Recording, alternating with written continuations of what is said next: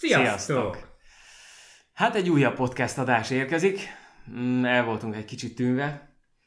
Ez a tipikus évvégi átrendeződés, átgondolkodás. Ilyen szó nincs, de most már van. Az év vége alatt az októbert érted? Hát november van végül Most is. igen, de azt mondtad, hogy azért tűntünk el, mert átrendeződünk, az még hamarabb volt. Na már megvan a kezdő konfliktus, nagyon jó helyen vagyunk. Hát jó, hát azért több időszakra van szüksége az embernek, hogy átgondolja, vagy az egész Év évét helyre tegye. közepére, meg egy év végére. Így igaz, tehát röpke 11 hónapra. Viszont készültünk témákkal, jó sok témával, és ebből azért időközben majd kiszúrunk egy-kettőt. Hmm, Sok minden történt azóta, és eltettünk pár érdekesnek tűnő eh, dolgot. Kezdjük mondjuk, biztos tudjátok, hallottatok róla, hogy Berkiék élőben közvetítették a szülést, és hát erről már nagyon sokan elmondták a véleményük,et de most De mi, is nem. el fogjuk mondani a véleményünket. Ugye 1500 forint, 1490, ha minden igaz, na, körülbelül 1500 forintért lehetett venni egy jegyet, hogy élőben tud nézni Berki Krisztián, nem is tudom, felesége, vagy, vagy párja, lényegtelen. Uh, jó, hát számukra nem lényegtelen, de a lényeg, hogy a szülést, hogy végig tud követni, úgymond élőben a Facebookon. Te megvetted rá a jegyet, igaz? Nem, nincs az Nem az Isten. láttad? Nem láttam, nem is fogom. Járai nagyon szépen mondta, hogy nincs hozzá joga, hogy lássa. Ha akarná, akkor sem, de nem is akarta, így sincs. És ez az, mi az a határ, amit, amikor már a társadalom azt fogja mondani, hogy jó, eddig és ne tovább. Tehát tényleg úgy, úgy a kollektív. Jó, tudom, hogy most nem milliók nézték, nem kell még azért temetni az emberiséget, vagy a magyar társadalmat, de, de akkor is ugye kiderült, hogy úgy hallottam, alsó hangon 43 millió forintot keresett. Az olyan minimum 20-30 ezer ember élőben nézte. Te mit gondolsz erről? Hogy ennyien nézték? Nem, az egész jelenségről. Az egész jelenségről mélyen elítélem. Nem tudom azt a környezetet elképzelni, hogy az én gyerekemnek a születését valaki valakik élőben pénzért végigkövessék, még ingyen se, de hogy az, az két ember, illetve három, ha ikrek esetében négy-öt, Mhm. saját dologáról van szó, egyáltalán nem más szem elé való. Mint ahogy én sem vagyok kíváncsi arra, hogy más hogyan szüli meg a gyerekét. Igen, ugye erre azért többen mondták azt is, hogy, hogy ez az ő magán döntésük volt, és aki nézte, annak is a döntése, és hogy akkor most miért szólunk meg olyanokat, vagy legalábbis kritizálunk, hogyha ha ők zárt eseményé tették, és aki fizetette, az meg a saját pénzét költötte, a saját döntése volt, egy felnőtt döntés, akkor, akkor ezt miért kell szóvá tenni? Szerintem igenis szóvá kell tenni, mert ezek a dolgok okkal, móddal, de alakítják a társadalmunk megítélését, az önmagunkról alkotott képet, és pont azt beszéltük még az adás indulás előtt Petivel, hogy nem tudom, hányan emlékeztek arra, amikor a Big Brother első szériája elindult, és ugye ott volt Évi, meg ki? Lorenzo? Renato. Renato, nem tudom, mindig Lorenzót akarok mondani. Tehát Évi és Renátó, hogy hogy mennyi idő volt, mire egyáltalán összegabajodtak, akkor na, elérkezett a pillanat, én úgy emlékszem, hogy hónapok után, hogy lefeküdnek, tették úgy, hogy elbarikádozták magukat, arra rátettek még egy mm, paplant, tehát effektíve a történetből semmit nem lehetett látni, hallani is alig. Onnan eljutottunk odáig, hogy élőben közvetíti valaki a gyermekének a születését. És akkor hol a határ? És akkor már nem is említem azokat a, a mai való világ eseményeket, amikor már a beköltözés napján messzenül szaladgálnak, és a jacuzziban egymásnak esnek, mindenféle szemérem és, és méltóság nélkül. De akkor hol a, hol a határ? De erre mondtam neked, hogy szerintem nincsen határ. Én bízom abban, hogy valahol egyszer csak lesz. Ugye feltetted azt a kérdést, hogy mikor jutunk el arra, legalábbis a beszélgetésben, mikor jutunk el arra, amikor azt közvetítik élőben, hogy például meghalnak emberek. Tehát ugye most említhetnénk a most oly, oly népszerű Squid Games-t. Ott ugye élőben nézték a gazdagok. Hú! Nem mondtam, hogy spoiler veszély. Jajaj. Uh. Hát, ha valaki még nem látta és szeretné megnézni, és szeretne egy kicsit rémüldözni. Igen, akkor azért olyat árultam el, ami már az első résztől gondolható. Nem egy nagy basszizdász, de oké, okay, többet nem árulok el róla. Szóval a lényeg a lényeg, hogy az emberi élet mondjuk az egy határ lesz. Vagy az sem. Szerintem nem. Akkor szerinted mi lesz a határ? Tudom, azt mondod, hogy nincs határ, de valaminek csak kell lennie. Mondjuk tömeggyilkosságot nem közvetítenek élőben. Ha nem is ebben a formájában, de lehet, hogy már volt rá példa, amikor terroristák azt végig közvetítették, amikor ők éppen robbantottak, vagy nem tudom, csak Uh-huh. Értelek. A, a mai- mai világban, amikor az infokommunikáció ilyen szinten áll, nincs olyan, amit ne tudnák közvetíteni élőben. Uh-huh. És akkor mi lesz a... Szerintem semmi. Kérdés, hogy hogyan lehet megállítani, meddig terjed az embereknek a tűrőképessége. Tehát amíg igény van, addig megyünk. Ugye az inger küszöb az folyamatosan toródik fölfele. De ez az, hogy akkor az emberekre szabad-e bízni eh, korlátlanul azt a döntést, hogy mit fogyaszt, milyen tartalmat fogyaszt, vagy kellene valamiféle bizottság, egy, egy, egy szakmai eh, hozzáértő brigád, aki eldönti, hogy, hogy ez a műsor kimehet, vagy nem. Aki, akik tényleg egy picit komplexebben... magánműsor, tehát élőben leközvetítem azt, hogy születik a gyerekem, ezt milyen szakmai bizottság fogja majd megdönteni? A Facebooknál majd eldöntik, hogy ez most akkor mehet élőben, vagy nem mehet élőben? Hát például igen. És ők mi alapján fognak dönteni? Ez az, hogy nincs alap, ami szerint dönthetnének. Tehát nincs egy olyan meghatározott erkölcsi norma, ami alá fölé, hát fölé mehetnék, de alá nem.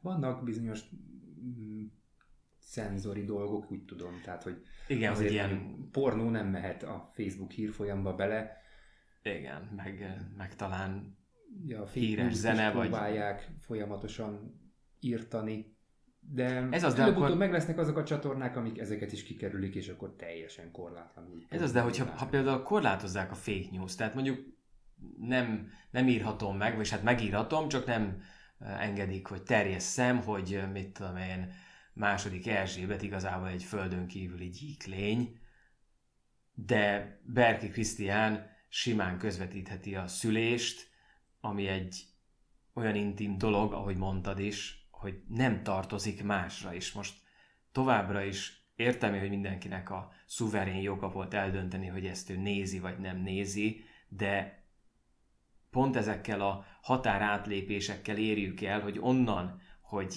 évjék még paplan alatt dugtak hónapok után, onnan eljutottunk Berkiékig, és hova fogunk még eljutni, hogy mindig csak egy, hát, egy nem pici lépést a lép. Jó, hát következő ed- gyerek eddig születését, hanem megalkotását is végignézhetjük majd nagy valószínűséggel. Va- vagy a, a, a szülés sokkal inkább, bár nem tudom, hogy hogy közvetítette, gondolom nem úgy, hogy mutatta, hogy nem tudom, párját, hogy hívják Mazsi, azt hiszem, tehát talán azt nem mutathatták, hogy a párjából épp jön ki a baba, de akkor még naturalistább részekre is elmehetünk. Persze, mondom, sőt, elejétől a végéig. Onnastól Mhm. uh-huh. bemennek a hálószobába, onnastól, hogy kijönnek a szülőszobából. Uh-huh. Uh-huh.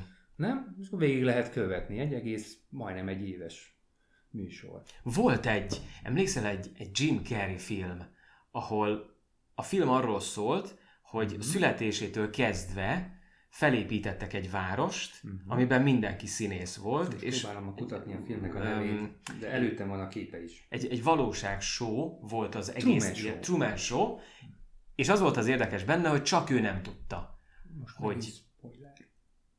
Uh, uh, nem vagyok jó spoiler figyelmeztetésekben, tehát... Várj, várj, várj, ez nagyon gyorsan kiderül még az előzetesből is.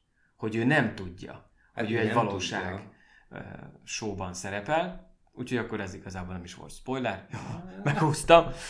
Szóval ő nem tudja, hogy egy valóság showban van, és mennyire előremutató volt ez a, ez a film, hát nem is tudom, alsó hangon 20 évvel ezelőtti. Á, 2000-es évek eleje, igen. Ott. Vagy 90-es évek vége, valami Ott ez valahol, a rész, tehát olyan körülbelül 20 éves a film, és már akkor bemutatta, hogy Na jó, de mit- akkor mit számított egy a ember nyugati televíziózásban ez a Big Brother féle, meg egyéb ilyenek, ezek már ott voltak, már mentek, tehát annyira igen, de előre vetítette, hogy mennyire el, elszabadulhatunk ebben. Ha mi, mindig jó, azt nem mutatta be a, a műsor, hogy hogyan jutottak el odáig, hogy, hogy egy emberi életet is képesek voltak feláldozni a szórakoztatás oltárán, de, de igen, eljutottunk odáig, hogy, hogy most már azon röhögünk, hogy híres celebek hogyan csinálnak magukból hülyét. Tehát ez, ez egy milyen társadalmi nívó, ahol ez főműsor időben megy, és százezrek nézik azt, hogy valaki hülyét csinál magából, és én kiröhögöm. És ezt legalizálom. Úgy, hogy senki nem szól bele, hogy gyerekek. No, de várj, azért Ezt ez egy nagyon több szereplős játék. Nyilván persze kell a néző, hiszen ha nincs néző, akkor nem lesz ilyen műsor. Kell egy celeb, aki mi, mi, mi, mitől is celeb. Tehát kezdjük, ez is egy olyan dolog, aki nem sajnálja a méltóságát arra, hogy pénzért cserébe ő hülyét csináljon magából, és akkor még mindig ott van, hogy kell egy tévécsatorna, aki mindezt a kettőt összekapcsolja. Igen, de erre mondom, hogy ke- kellene az a szakértő, aki, aki azt mondja, hogy jó van gyerekek, az emberi De kíváncsiság hova? mindenre kiterjed. Hát jó, de milyen szakérte? Én azt, legalábbis én azt vélem, hogy Istent játszani bármilyen szinten nagyjából fölösleges. Most visszatérve a Facebookra, ott is mondjuk vannak dolgok, amik ugye le vannak tiltva, az nem mehet. Azok miért vannak letiltva? Mert volt egy nyomás, Uh-huh. politikai, társadalmi, aminek a végeredménye az volt, hogy Zuckerberg bácsi úgy döntött, hogy üzleti szempontból nekem sokkal jobb, hogyha ezeket a tartalmakat én nem engedem bele a, a hírfolyamomba. Nem azért nem engedi bele, mert Mert neki, neki erkölcsi megkérdőz, Hát, tehát semmilyen izé, üzletileg neki így jó. Erre a tartalomra még nincsen se társadalmi, se politikai nyomás, se befektetői nyomás, akkor miért ne? Igen, csak egy nagyon kétélű fegyver, mert azáltal, hogy a műsorokat ennyire elbutították, így a, az emberek is butulnak, és hogyan fog kialakulni az a társadalmi nyomás egy buta társadalomban, ami esetleg milyen baj? megfékezi. De most komolyan, tehát az ember maga dönti el, nem? Hogy mit De. akar megnézni. Mitől akar butább vagy okosabb lenni. Mi az az információ, amit ő hajlandó befogadni az agyába, és mi az az információ, amit ő hajlandó felkutatni. Azt értem én, hogy az összes média arra van ráállva, hogy az embereknek a gyenge pontjain keresztül mm, adjon el tartalmakat, Igen, minél csak hamarabb meglegyen, például, de hogyha- az embernek a saját döntése, hogy most bekapcsolja a tévét, vagy nem kapcsolja be a tévét. Megnézi a Facebookot, vagy nem nézi meg a Facebookot. Nem, én nem hiszek abba, hogy akkor a, a média butítja az embereket. Az emberek butítják saját magukat, mert engedik ezt. Senki nem mondja azt, hogy nekem na, elég. Na, de várjál, de senki nem mondja, hogy mit fog ez benned okozni. Ez olyan, mint a, a cigarettás dobozokon rajta van, hogy mit okoz, hogyha folyamatosan szívod hosszabb ideig. Nem mond, hogy senki nem mondja, mert tele van egyébként rengeteg ö, cikkel, kutatással, egyebekkel, hogy a sok képernyő előtt töltött idő, a különböző tartalmak rád milyen káros hatással vannak. Csak nem vagy hajlandó elolvasni, akkor miről beszélünk? Arról, hogy annyira az emberek arcába tolják, hogy igenis valamiféle védelmet be kellene tenni. Mint, mint az, hogy, hogy legalább oda rakják, hogy 16-os karika, 12-es karika, 18-as karika, és lófasz Jóska, mert akkor is megnézheti a 12 éves gyerek a 18-as karikás filmet, hogyha a szülő oda engedi, de legalább egy nagyon pici figyelmeztetés ott van, hogy hát talán nem kellene. Viszont mondjuk elindul a való világ, és előtte betipegne valaki, ha ezt megnézed, és folyamatosan nézed, nagy eséllyel érzéketlenebb és hülyébb leszel. És elbúcsúzni, hogy szevasz, nézd meg. Csak egy, egy minimális figyelmeztetés, hogy tudja. Mert oké, okay, hogy ott vannak a cikkek, de hányan nem veszik a, a fáradtságot. És persze akkor miért nem veszi a fáradtságot? Mert nem érdekli, mert nem törődik vele. Ahogy mondod, azzal én is egyetértek, hogy, hogy az emberek életét nem lehet istenszerűen irányítani, tehát nem gyerekek vagyunk, hanem felnőtt emberek, egy felnőtt társadalom, még ha nem is úgy viselkedünk legtöbbször, de valamiféle védelem kellene. És, és én hiszem, hogy igenis a, a média butította el az embereket.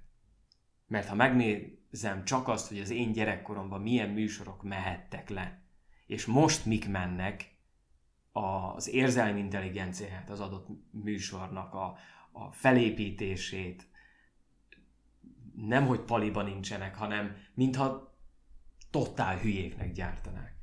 És a másik, ugye erre szokta azt mondani, azt hiszem Puzsér, bár nem vagyok benne biztos, biztos más is mondja ezt, hogy aki a mai világban értelmes fogyasztást akar, az valamiféle streaming szolgáltatót vásárolja. Maga válogatja meg, hogy mit Így szeretne igaz. nézni, nem a tévét nézi. Ez, de erre is megvan a lehetőség. Tehát a, nem mondhatod azt, hogy csak ez van. Azért Nem, régen nem. csak az volt. Nem volt választási lehetőséget, bekapcsoltad a tévét, ment az M1. Az kész. Igen. Amit ott adtak, azt nézted. Abban mennyi butítás volt? Egy olyan rendszer szolgált ki, ami alapvetően arra szolgált, hogy embereket butítson le. Szerinted És közel Teljesen- nem járt ilyen sikerrel, mint a mostani. teljesen objektív műsorokat nézhettél ott végig?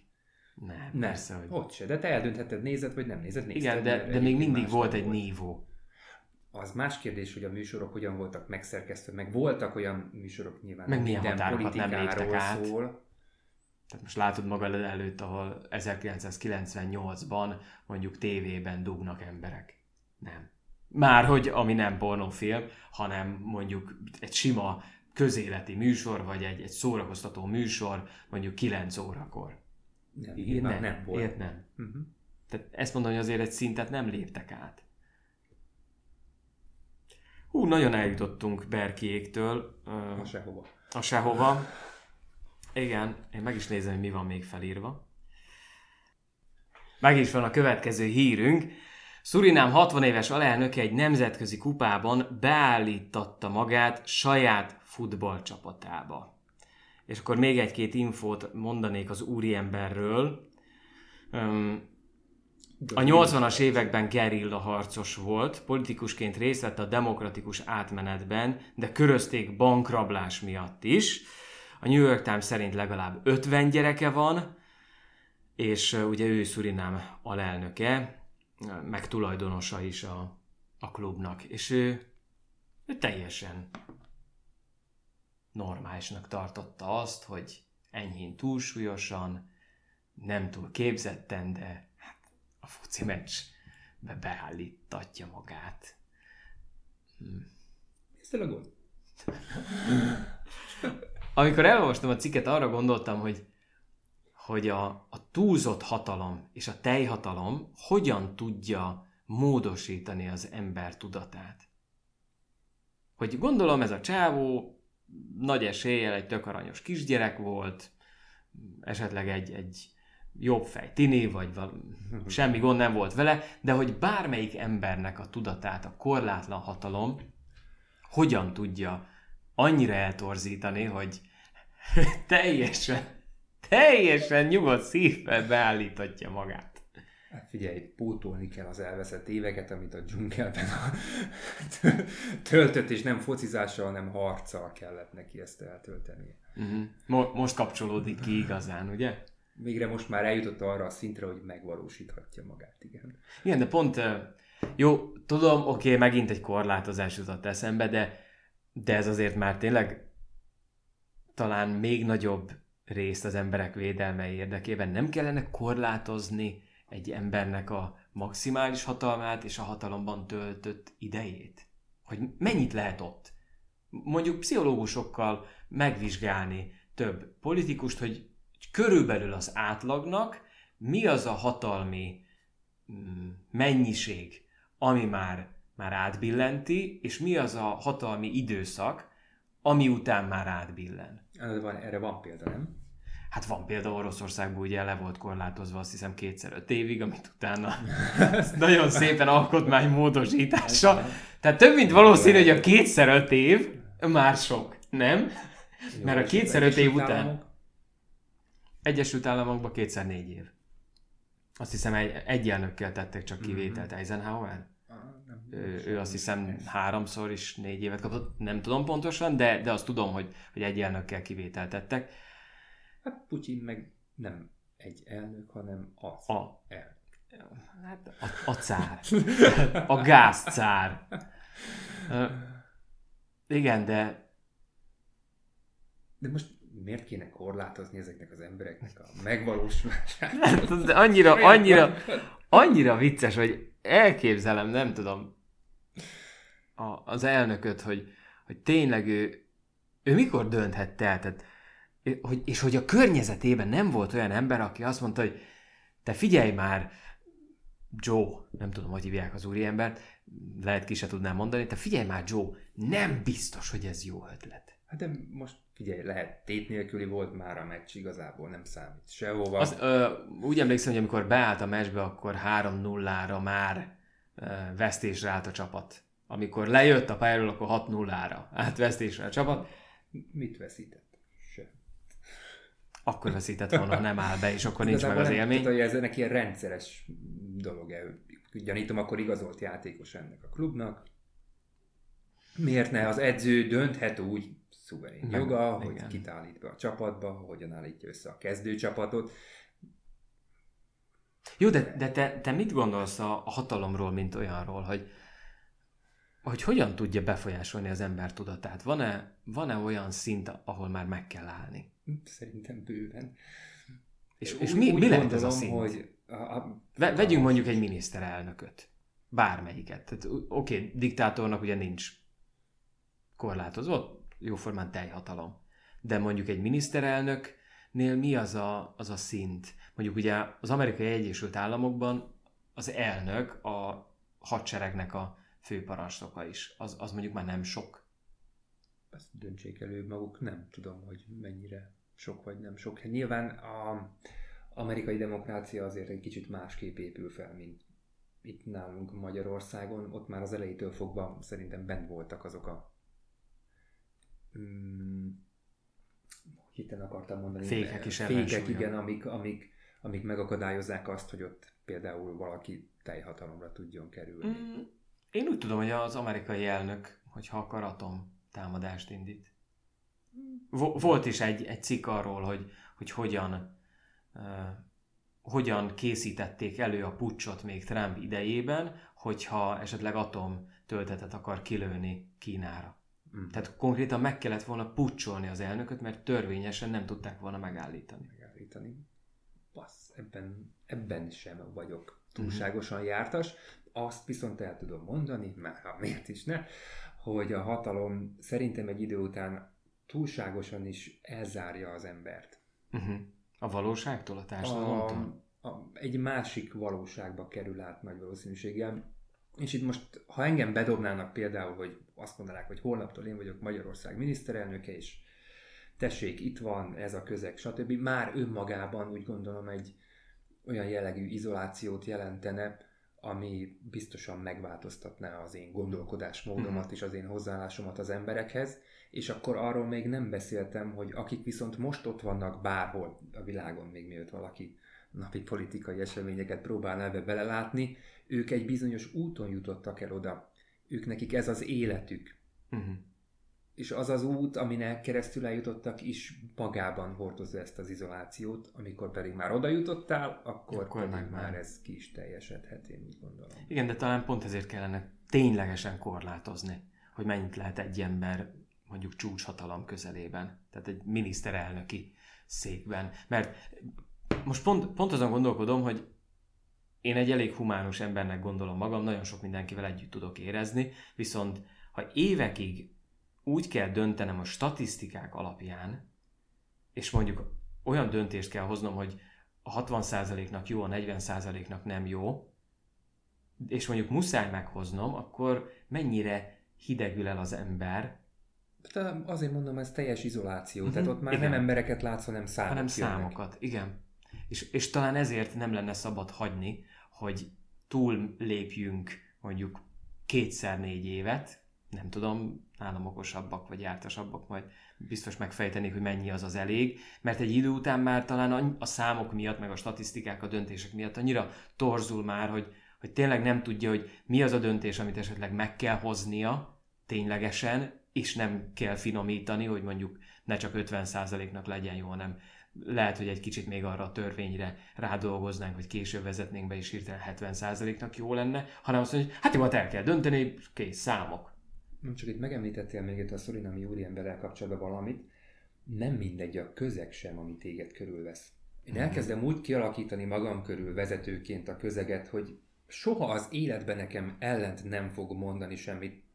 Bármit mondhatok, bármit kijelenthetek, senki nem mond ellent nekem, mert hiszen én vagyok a valaki, és ő még akar abban a pozícióban maradni holnap is, az még jobban torzít. Mert ha engem olyan mhm. emberek vesznek körül, akik kritikusan fogadják az én teljesítményemet, akkor abban van némi um, ellenoldal, van némi ellenszél, hogy engem is gondolkodásra sarkalhat, uh-huh. hogy van egy másik vélemény, nem csak az enyém, van egy másik nézőpont, harmadik, negyedik, amelyekből kell nekem aztán végül is valamit összegyúrnom. Ha ez nincs meg, akkor az maximálisan eltorzul, és akkor én, aki ebbe benne vagyok, csak azt látom, hogy bármit mondok, az minden jó.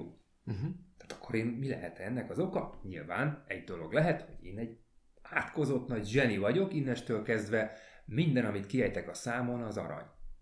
Uh-huh. Azért ezt gyanítom egy öngerjesztő folyamat. Akkor lehet, tudod, be kellene vezetni a fékek és egyensúlyok rendszerében egy ilyen ellentmondó bizottságot. Tehát, hogy amit nem te állítasz össze, hanem, hanem talán kellene a demokráciában, hogy legyen egy olyan rész, hogy a miniszterelnöknek is be kell menni, mit tudom én, öt ember elé, akik úgy vannak összeválogatva, hogy az adott terület szakértői, és hogy őket győzze meg a döntéséről, hogy miért.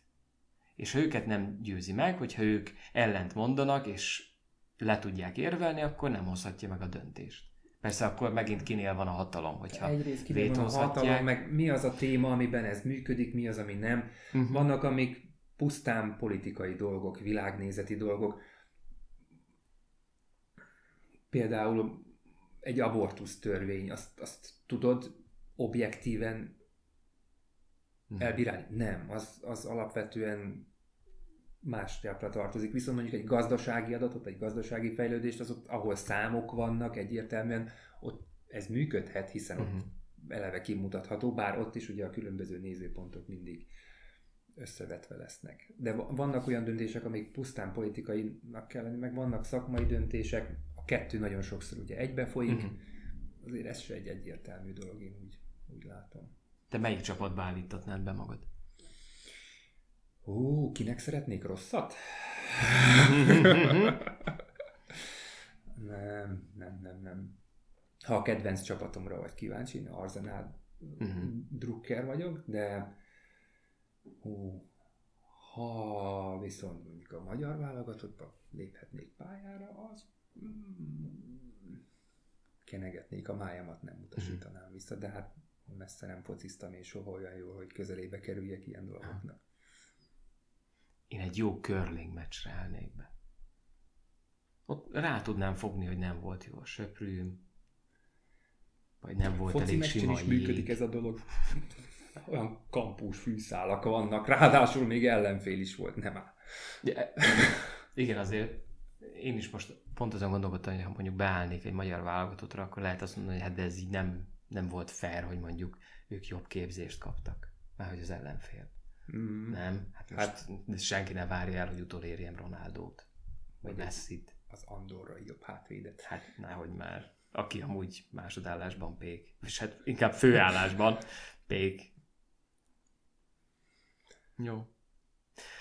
Körülbelül ennyik voltunk ma, viszont még az Arzenállal kapcsolatban említettél egy jó sztorit, csak hogy egy, egy szép, kedves ah, dologgal igen, zárjunk. Ez sem egy mai sztori, ez is elmaradt az elmúlt időszakban, és igen, csak a, az élmény maradt meg bennem, és éppen ezért a konkrét tényadatok nem. Szóval az Arzenál meccsén, hazai meccsén egy édesapa kivitte a e, kisfiát, aki egyébként a autista, és a félidő vége felé már nagyon nem érezte jól magát a, a fiatalember, éppen ezért az apuka úgy döntött, hogy akkor minden most hazamegyünk, ugye a nagy tömeg, a zaj mm, nagyon rosszul lett neki, és oda ment egy steward, és megkérdezte, hogy miért szeretnének hazamenni, és amikor elmondta az apuka, hogy mi a probléma, akkor ő bevezette őket a VIP páholyba, ahonnan aztán zavartalanul tudta végignézni a második félidőt. Egy emberi pillanat. Igen, és ezektől az apróságoktól válik szerintem egy társadalom élhetővé.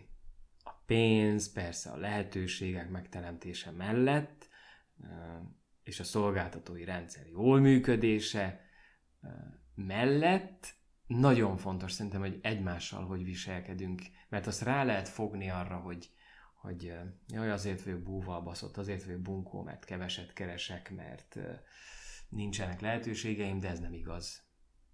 Az ember mindig tud kedves lenni, és itt van egy, egy stewardnak, nem volt, nem derogált kiharcolni egy olyan lehetőséget, ami lehet, hogy neki sem adatik meg, hogy egy VIP páholyban nézzen végig egy Mert meccset. Nekem már önmagában az a tény, hogy oda megy hozzájuk és megkérdezi, és nem pedig hagyja, hogy elmenjenek, már egyfajta törődés, most, hogy ez mennyire az üzleti megfontolás, stb. azt nem tudom, mennyi ebből az, hogy ebből a, a, a reklámra erre el lehetett költeni, és ez így tök jó, mert egyebek, de maga a gesztus, hogy akkor én úgymond törődöm az enyéimmel, uh-huh. hiszen a, a klubnak a szurkolója a sajátjai, ilyen szinten is tudok törődni az enyéimmel, hogyha van valaki, aki különlegesebb bánásmódot igényel, uh-huh. akkor azt meg tudom neki adni. Volt, volt rá lehetőség, lehet amikor tömve van a VIP hogy ez szó, szóba nem került volna, egy ilyen lehetőség viszont ott volt, és akkor éltek is vele. Igen, ez egy nettó kedvesség volt, és jó fejség. És ugyanez az én életemben is megvan bármikor, amikor, hogy mennyi lehetőségem van úgymond kedvesnek lenni úgy, hogy ez nekem egy filléremben nem került. Tehát teszem azt hozzá, hiszen például ott sem került ez senkinek plusz pénzébe, hogy ő beült a, beültettek a vippáholyba, nem kell ezzel anyagi ráfordítást tenni. Az én életemben is vannak olyan dolgok, amikor rámosolygok valakire, nekem az se kerül semmibe. Uh-huh. Ez az, hogy, hogy tényleg az apróságokon múlik sokszor, hogy a, a napunk milyen lesz, vagy hogy, hogy milyen plusz töltetet kapunk, meg adunk egymástól egymásnak. Jó. Írjátok meg, hogy mi az a legszebb vagy legaranyosabb történet, ami veletek történt, csak úgy random másoktól, amit esetleg egy olyan pozitív dolog, amit kaptatok, csak úgy, mindenféle elvárás vagy ellenszolgáltatás nélkül, mert arra kíváncsiak vagyunk. És akkor nem sokára visszatérünk. Örülünk, hogyha tetszett, vagy hogyha végignéztetek, hallgattatok minket. Én Burány Árpád voltam. Én pedig Filó Péter. Sziasztok! Sziasztok!